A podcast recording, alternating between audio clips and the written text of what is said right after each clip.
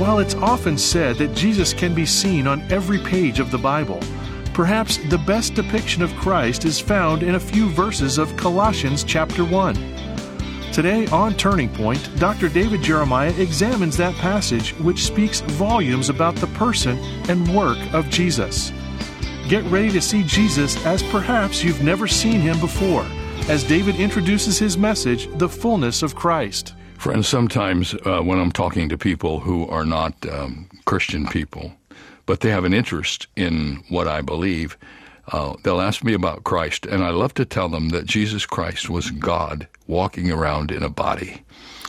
And that always makes them raise their eyebrows. What does that? God walking around in a body? Well, that's exactly true. Jesus Christ was God in the flesh.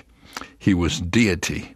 He was God of God and at the same time, he was 100% human. He was the Son of God, and he was God the Son. And Paul is helping the Colossian believers understand the priority of Jesus Christ so that they won't be led astray by the Gnostics who have come uh, to try to get them to uh, take another turn in their faith. And oh, what a blessing it is to read this and study it and be reminded of again today. And we need it today more than ever before because there are many false teachers who have gone into the world who are trying to lead people away from the simplicity that is in Christ. So, um, for these next two days, today and again on Monday, we're going to talk about the fullness of Christ, and we'll get to it in just a moment. Uh, we have some wonderful resources for the book of Colossians. First of all, the book, Christ Above All, a 288 page hardcover book that has all of the notes and outlines uh, from these messages every word, and it's in a commentary style. You'll love having this book. It will take you back to everything we've talked about and give you a permanent record. All you have to do is send a gift of any size to Turning Point during the month of August and ask for your copy.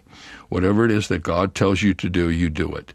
And we'll be happy to send the book to you as our way of saying thank you for your investment in getting the Word of God out around the world. And uh, if you want the other resources, there's a study guide there's a CD package and a DVD package. You can get those from Turning Point uh, by going to davidjeremiah.org. There you will find all the information you need to order that. And by the way, this is a great book for a Bible study. It's a great book for a, a small group. Uh, let everybody know we're going to study the book of Colossians. Then you, as the facilitator, you get the book, you get the CDs or the DVDs, and uh, get a copy of the study guide for everybody in your group. And you'll have a wonderful time. You know, we've been doing that with our men at Shadow Mountain. We've been studying like that every time we get together. And it's just amazing to see the hunger that guys have for the Word of God and to come together and study it. And I hope you'll give yourself the opportunity to do that with the book of Colossians. All right, let's get started. This is the fullness of Christ. Over 100 years ago, 1893 to be exact, the famous World Columbian Exposition was held in Chicago. And an astronomical number of people, especially in those pre automobile days, actually came to this convention, some 21 million of them. They visited the exhibits, they hung out in Chicago. And particularly, Chicago had risen from the Great Fire of 1873, and they were showing off their resilience to the rest of the world. And the show was good. Among the features of the Columbian Exposition was the World Parliament of Religions, in which representatives of all the religions of all the world came together and they were going to share all the best points of their religions to see if they could come up with a new religion that would incorporate all the best points of all the religions. D.L. Moody, who was the famed pastor in the city of Chicago at the time and an evangelist, saw this collection of people and religions as a chance for evangelism. He commissioned evangelists from his church and assigned them to preaching posts all over Chicago. He used churches and he rented theaters and he even rented a circus tent to preach the Word of God.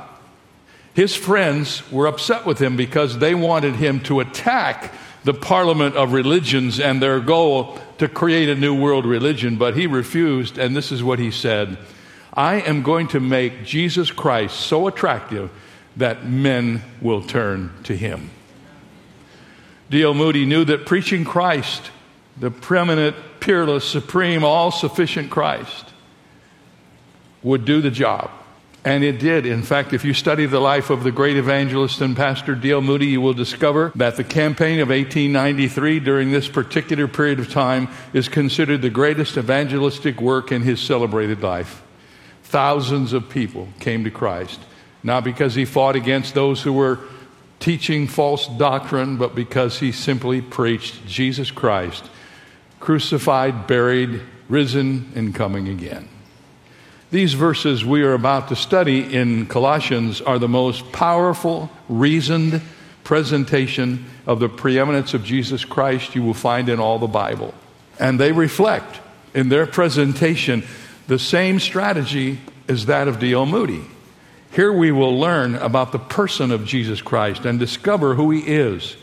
Here we will learn not only who he was, his person, but we will learn what he did and what he is doing. The person of Jesus Christ is the center of our discussion. And it comes in three sections, and I'll just lay out the plan for you right up front. First of all, we're going to see Jesus Christ in relationship to the Father. And then we're going to see Jesus Christ in relationship to creation. And then we're going to see Jesus Christ in relationship to the church and to us. We begin, first of all, with who he is in relationship to the Father. In Colossians 1 15 and 19, we read these words Jesus is the image of the invisible God. It pleased the Father that in Jesus all the fullness should dwell. The Bible consistently refers to God the Father as invisible. The Bible says no man has seen God. In fact, in Hebrews 11 27, we read that by faith he forsook Egypt, not fearing the wrath of the king, for he endured seeing him who is invisible. When Paul said that Jesus Christ was the image of the invisible God, he used a little word. The word is icon. An icon was a representation or reproduction with precise likeness derived exactly from the prototype. In other words, the picture here is an image being stamped into a coin, like the image of an emperor, the image of a president, or the image of some famous person. And what Paul is saying is that Jesus Christ is so related to God that he's like the image of God stamped in himself. Paul is telling us this because all throughout Colossae, as this letter is being received, there are people who are diminishing the person of Jesus Christ.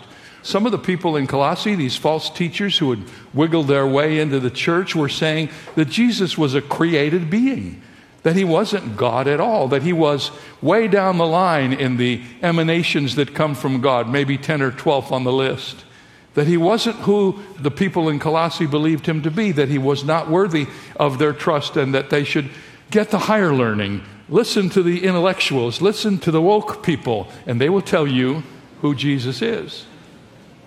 But Paul wants them to know, as he says in Colossians 2 9, that in Jesus dwells the fullness of the Godhead bodily. The word fullness is a word that means Full, full. It's a double word. It means in Jesus Christ is the full fullness of all of God. Someone said, in Jesus Christ is the exhaustion of Almighty God. There is no part of God, men and women, that is missing in Jesus.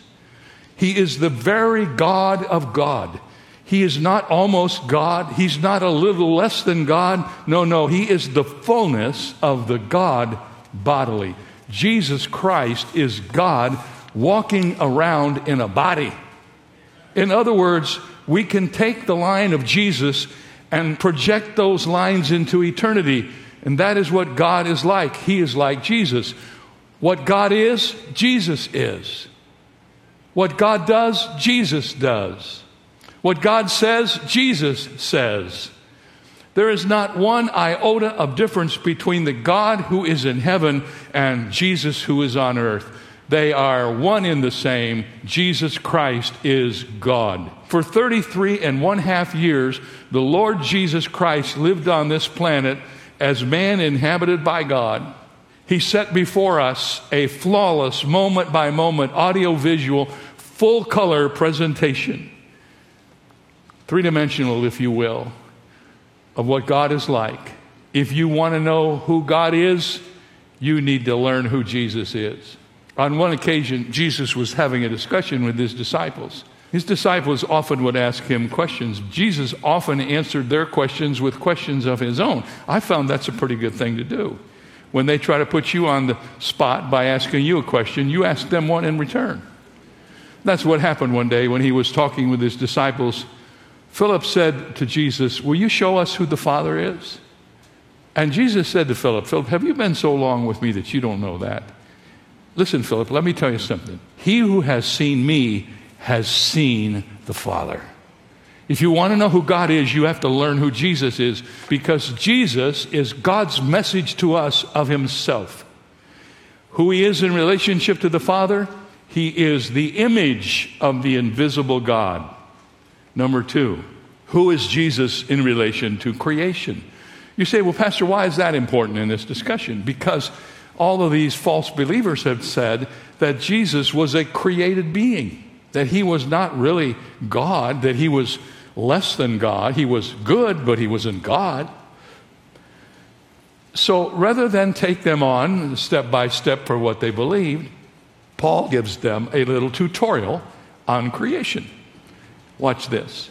First of all, Jesus Christ is the firstborn over all creation. Verse 15.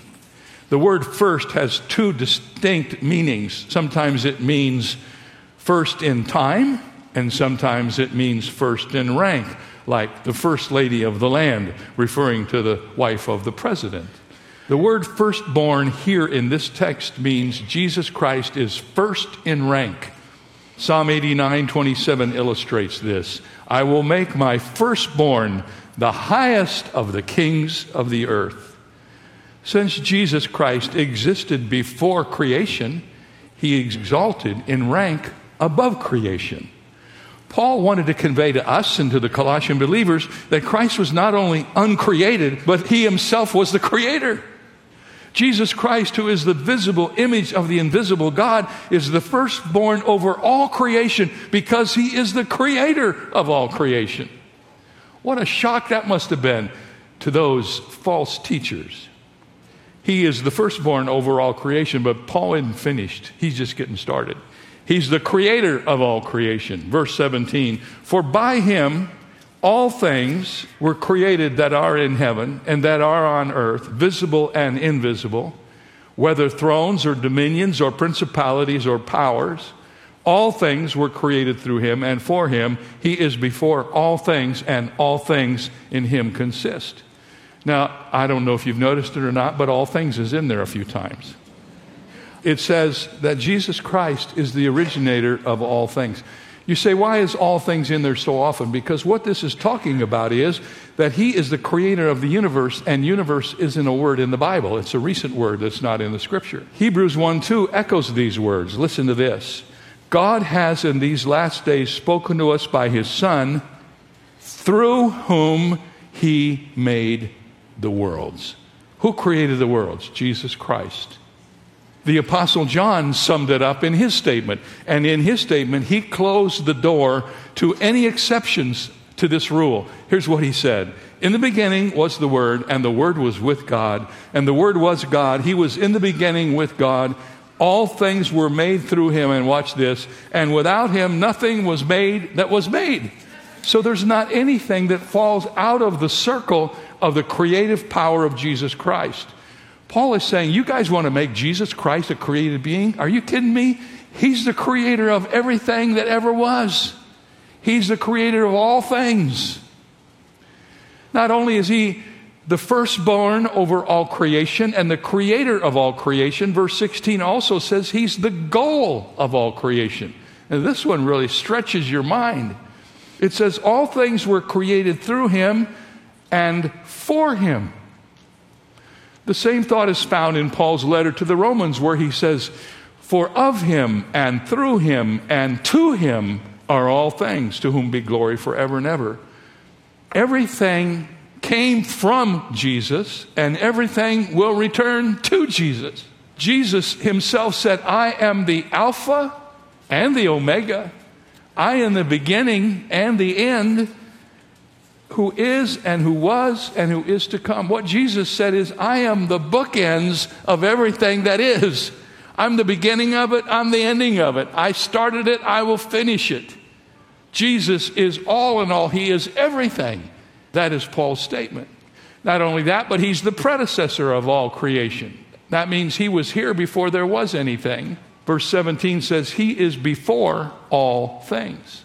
One day, Jesus was having a discussion with a bunch of Jews about their favorite discussion point, Abraham. Oh, how the Jews loved Abraham. They loved Abraham and Moses. You could sit down and talk with the Jewish people for hours about either one.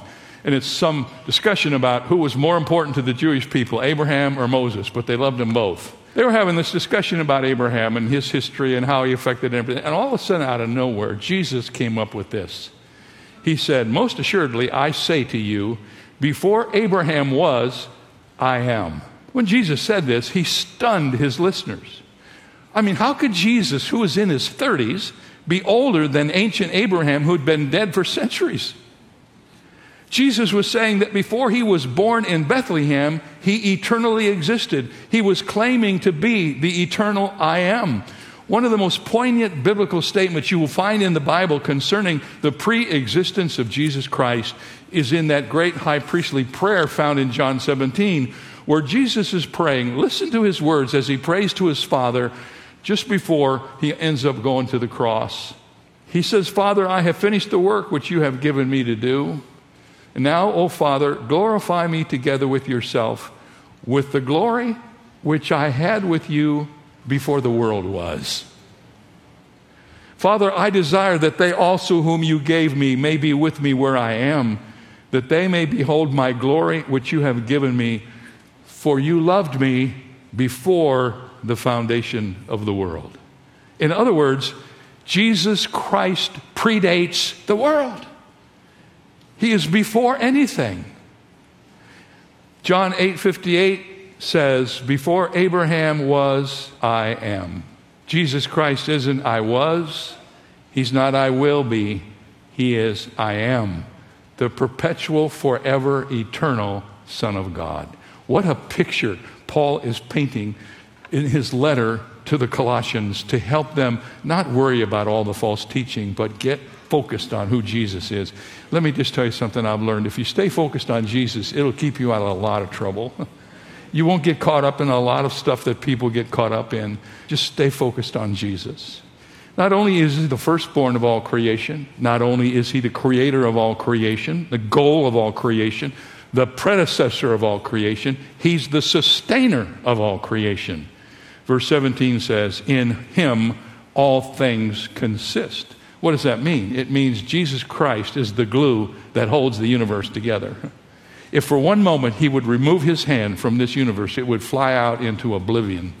He is the glue that holds us together. He is the consistency of creation. He is the one who is at the center of it all.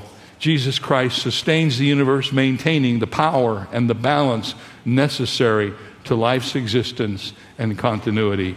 He is the Creator. Nothing is impossible with God. This is finger play for Him. I mean, the Bible says in Genesis, in the beginning, God, what did He do? He created the heavens and the earth. Now, what do you think that means? It means God created the heavens and the earth. And today, scientists want to fight over that. When I first came here back in 1981, one of my first surprises was over in the ad building, there, there, were a bunch of offices, and they showed me where my office was up in the corner, and they gave me a little tour, and we were walking down the hall, and they said, This is the office of Wendell Bird.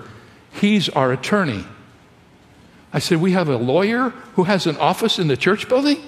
Yeah, you said, Well, you'll understand why when we tell you.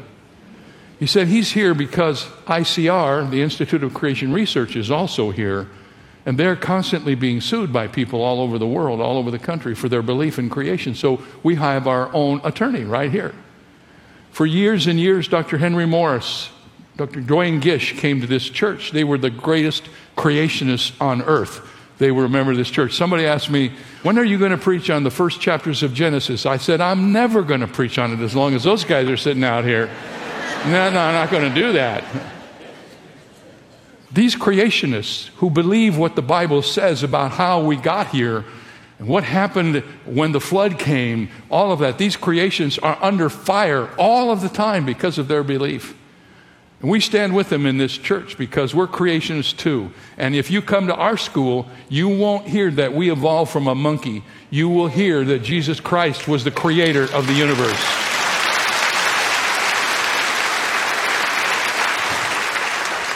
Robert Jastrow admits to being an agnostic in religious matters. He wrote a book called God and the Astronomers. In this book, he tries to help us understand why modern scientists are so opposed to any kind of creationism. And here's what he wrote Why this strange reaction to the part of many scientists? I think part of the answer is that scientists cannot bear the thought of a natural phenomenon which cannot be explained even with unlimited time and money. For the scientist who has lived his faith in the power of reason, the story ends like a bad dream. He has scaled the mountains of ignorance. He's about to conquer the highest peak. As he pulls himself over the final rock, he is greeted by a band of theologians who've been sitting there for centuries. yes, because we believe in the beginning, God created the heavens and the earth. So he's the firstborn over all creation. He's the creator of all creation. He's the goal of all creation. He's the predecessor of all creation. He's the sustainer of all creation. And finally, he's the reconciler of all creation. How many of you know that in our world today, something's out of sync? Can I get a witness? Something's out of sync. Something's out of sync in your world and in my world. What is it? Well, it's so complicated, I wouldn't even know how to describe it. We know what's going on in the world right now is not the way it's supposed to be. And we wonder, will it ever be right? And I want to tell you that it will. The Bible says one day what Jesus did on the cross will be realized in the reconciliation of the world. The Bible says that we groan toward the redemption. In other words, we long for that moment when all things will be made right. And one day that's going to happen because Jesus Christ reconciles us. You know, our personal reconciliation with God took everything God had. He gave his best. He gave Jesus Christ. Why? Because God and us, we were at war. The Bible says God is holy, and how many of you know we're not? And there had to be some way for reconciliation to take place from Almighty God to sinful man. And the only way that could happen is if God could bridge the gap between us. And so he sent his own son who was fully God and fully man, who died on the cross. And in the greatest picture of reconciliation you ever see, he has his hand stretched out, but the center pole goes from heaven to earth. Jesus Christ is reconciling us to God. Our sin separated us from him, but because of what Jesus Christ did on the cross, we can be at peace with God. Let me tell you something God didn't change, we did. God didn't change so he could reconcile with us, we changed through the blood of Jesus Christ to reconcile with God.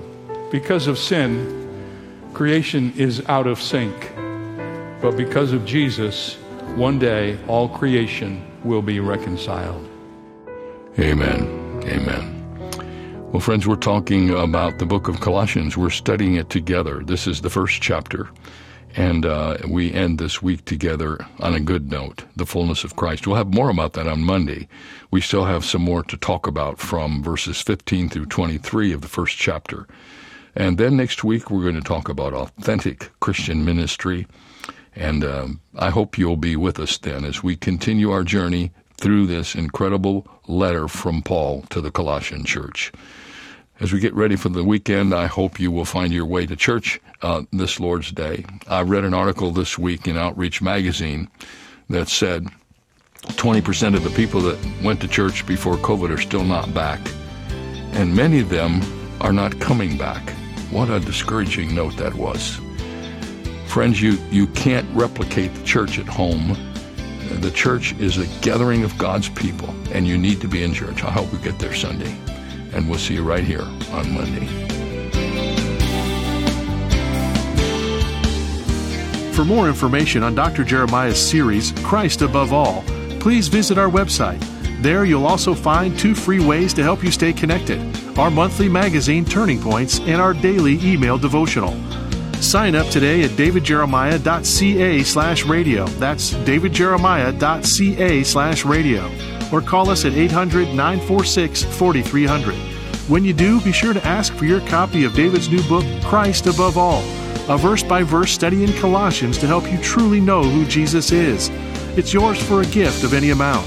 You can also purchase the Jeremiah Study Bible in the English Standard, New International, and New King James versions, with notes and articles from Dr. Jeremiah's decades of study. Get the details when you visit our website, davidjeremiah.ca slash radio.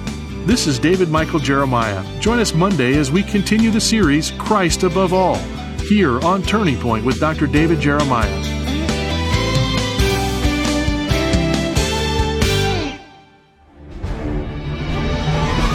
Take the young ones in your life on an unforgettable journey that will get them excited about the Word of God with the Airship Genesis Kids Study Bible. Then continue the adventure with monthly audio adventures on airshipgenesis.com.